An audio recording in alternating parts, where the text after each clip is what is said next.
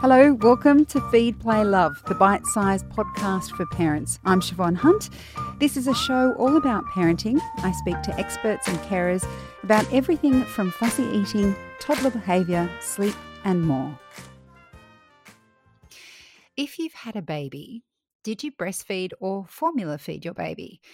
How do you feel about your decision? Were you supported in the choice you made? Somehow, the way we feed our babies has become a controversial decision, particularly if you decide not to breastfeed. Fiona Cardillo is a mum who recently posted about her experience formula feeding on Breastfeeding Awareness Week. Hi, Fiona, how are you? Hello, I'm well, thanks. Let's start at the very beginning. Um, can you tell us how you came to formula feed your first baby? Yeah, so I certainly didn't intend on formula feeding. In fact, when I was pregnant, I didn't even, you know, when you're doing all the buying your baby items, I didn't even buy bottles or a breast pump or anything to support myself in case breastfeeding didn't work out. I just assumed all I needed was my boobs. um, yeah, but uh, and I even, you know, I prepared myself. I went to ABA classes and I read books about breastfeeding because I had been told that it can be tricky. But when my son was born, um, it was just extraordinarily painful, which I know a lot of people say is normal in the early days, but it never got better. It just kept, uh, that pain level remained.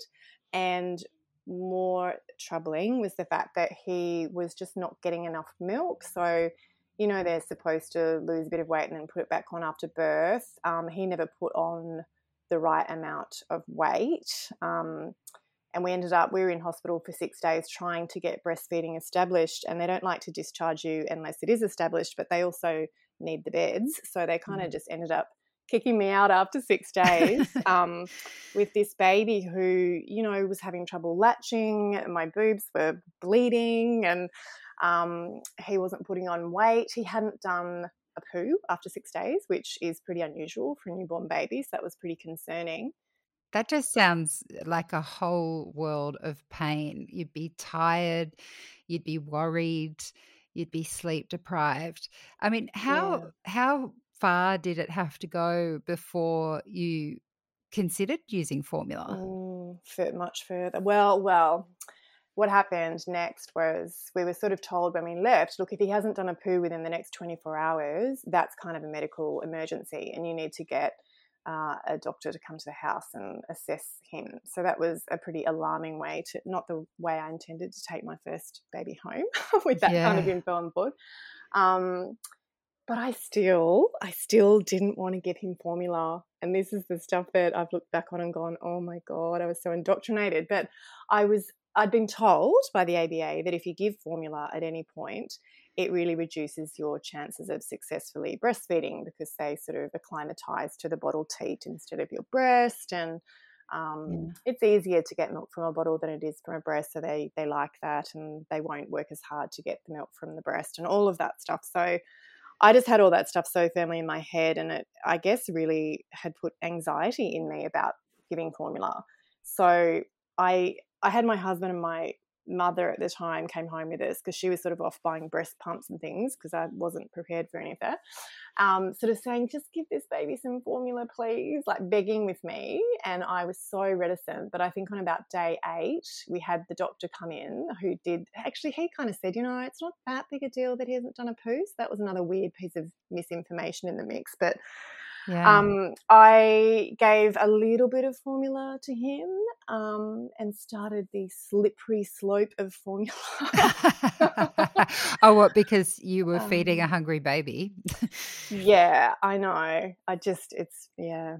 Um, were you actually worried? I mean, you mentioned those um, things like that the baby might get more used to the bottle and he might like the taste of formula, all that sort of stuff. Were you ever actually thinking that formula was going to be somehow bad for him or worse than your breast milk? Oh, 100%.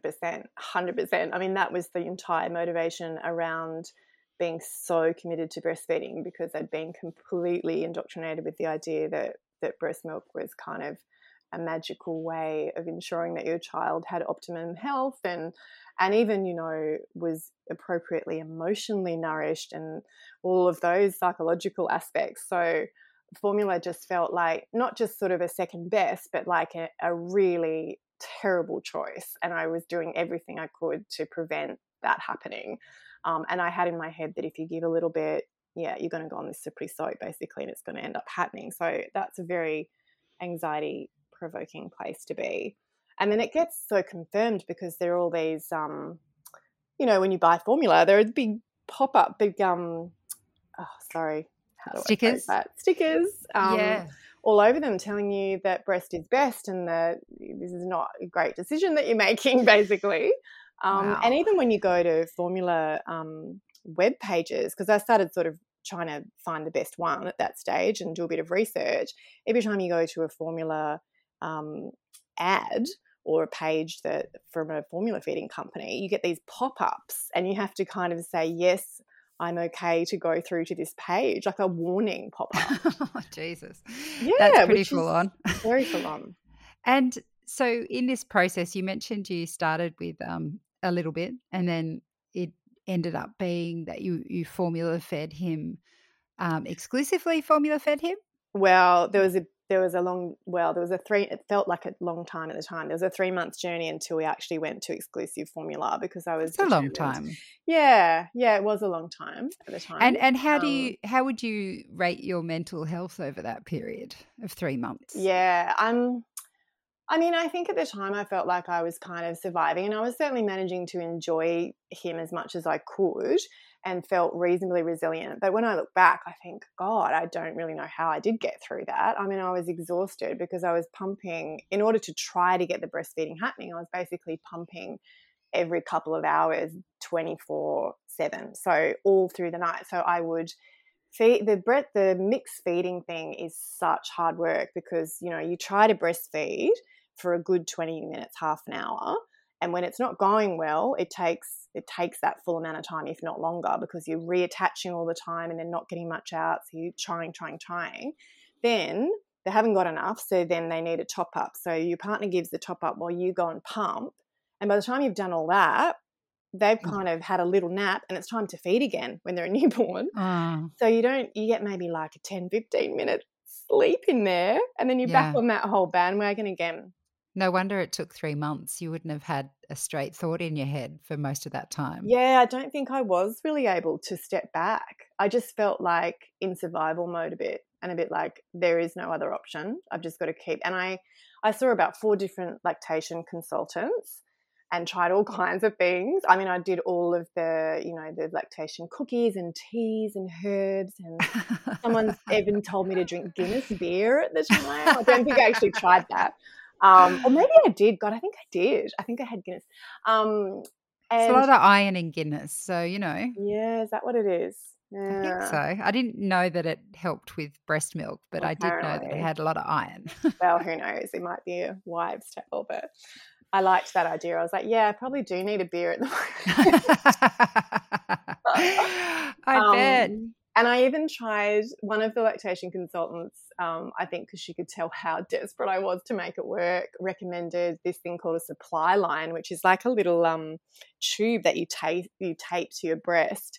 So the and you feed formula through the tube, so the baby kind of is like kind of thinking that they're getting like that they're breastfeeding, whereas actually it's formula because they're not getting enough breast milk, but it's supposed to help encourage supply and wow. latch and all of that. And it was a nightmare. I mean, the tape sort of made my my breast tissue all get aggravated. So then I've got all these like, you know, red marks all over my boobs. And I was getting mastitis and stuff as well. And um and I was on Motilium. I don't know if you've heard of that. That's a drug that you actually get from your doctor to help increase your supply. Oh, um, wow. Yeah, I did all the things. You did everything. You did everything. So you did post about this experience. Um, on, I saw the post on a mothers group um, Facebook page, mm-hmm. and I was so intrigued to ask you what the responses were like. Um, it was during uh, Breastfeeding Awareness Week, and basically you were saying, look, just a shout out for any mums out there who are feeling a bit sensitive that they weren't able to breastfeed. It can be really triggering this week. This is my experience. How did people take that post?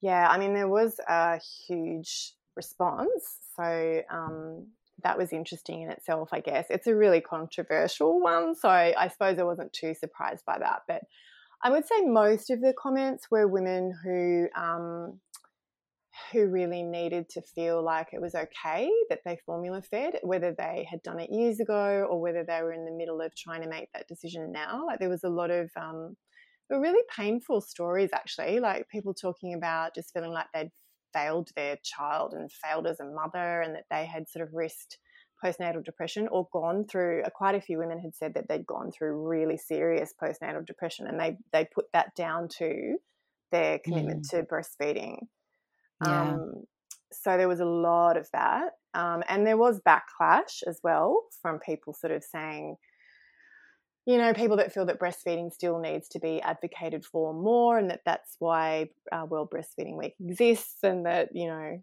it's not a time to talk about formula feeding, um, which I feel differently about because I think it's a triggering week for women who can't breastfeed, or even women who choose to to to um, formula feed. And doesn't the issue seem to be that if we we're even saying it's triggering, then something has gone wrong in the way we talk about breastfeeding. Yeah. Like women who cannot breastfeed, it's too hard for them, should not feel shame. They shouldn't feel any kind of PTSD. I mean, that's what it sounds like. Yeah. When you remember yeah. what it was like. Yeah. During such a vulnerable time in your life. I mean, something's gone wrong if women are feeling that way when they can't mm. feed their baby and then they use formula. Like, yeah that can't be what people are trying to achieve. Yeah, yeah, 100%. Because how's that helping anyone? I mean, how is that good for the babies either? That's what I don't understand. You know, if you're saying it's such a definitive black and white statement, breast is best, you know, that gets bandied about, it just doesn't consider there's so many nuances in people's experiences and their family situations and their, you know, their financial situations and their yeah. partners the siblings of the other babies, just all the things that go into what makes up a happy baby and a happy mother. And apart from anything else, it it's people telling women what to do with their bodies, which I understand um, when health advocates say it's about what's best for the baby, and but all of a sudden, as soon as you have a baby, how you have the baby, how you breastfeed the baby, or if you breastfeed, or if you don't, how you feed the baby, all becomes something that everybody else is able to tell you what's right and what's wrong. Mm-hmm. And we and it seems so bizarre that in every other way we respect women's autonomy, but when it comes to childbirth, it's something else entirely. Yeah, it's interesting, isn't it? I did um so this time around, so that was six years ago, and I have a, a one year old now when it didn't work out with her either, I quit a lot earlier this time. I learned from my first experience. Um, so I only breastfed her for about two weeks. And then I just, it was all going in the same direction. And I thought, no, we're not doing that this time. um, and I, what I did is I deliberately went out and looked at research that would help confirm my decision because I wanted to feel aligned and good about it. You know, I didn't want to feel like yeah. I'd, I'd failed. And, and I listened to some podcasts and things. And, it was so helpful because it just helped me understand, um, I guess, just the history of why it's become such a big deal and why the pressure is there, and that a lot of it's just based on, you know, I don't know, messaging to do with like things that went wrong with Nestle back in the 70s and you know all these and and even the fact that it used to be very much a feminist kind of uh, pro-feminist ideal to support breastfeeding because there was an idea that women get really shamed for breastfeeding and they need to be more supported in their breastfeeding but that doesn't mean that that's the whole story. Like there are a lot of really good feminist feminist arguments um, for formula feeding, mm. so that helped me feel aligned. And even a lot of the um, the research on why breastfeeding is so far superior from a health perspective is not very well conducted like it's not it's not all that valid so that helped as well i kind of just mm. fed myself with all the things i needed to hear yes and yeah. i suppose the other thing is that um, supporting women who formula feed is not taking away from women who breastfeed it's not trying to say mm-hmm. one is mm-hmm. better than the other. Yeah. It's trying to say look, if if this is what you need to do to keep yourself well and your baby healthy, then it, it's kind of a no brainer. Yeah, yeah, hundred percent. Yeah, I know. I think there's a lot of um, one of the things I feel quite passionate about is the idea that being a good mother is about modeling um, being a happy whole person, not about sacrificing your entire being for your child.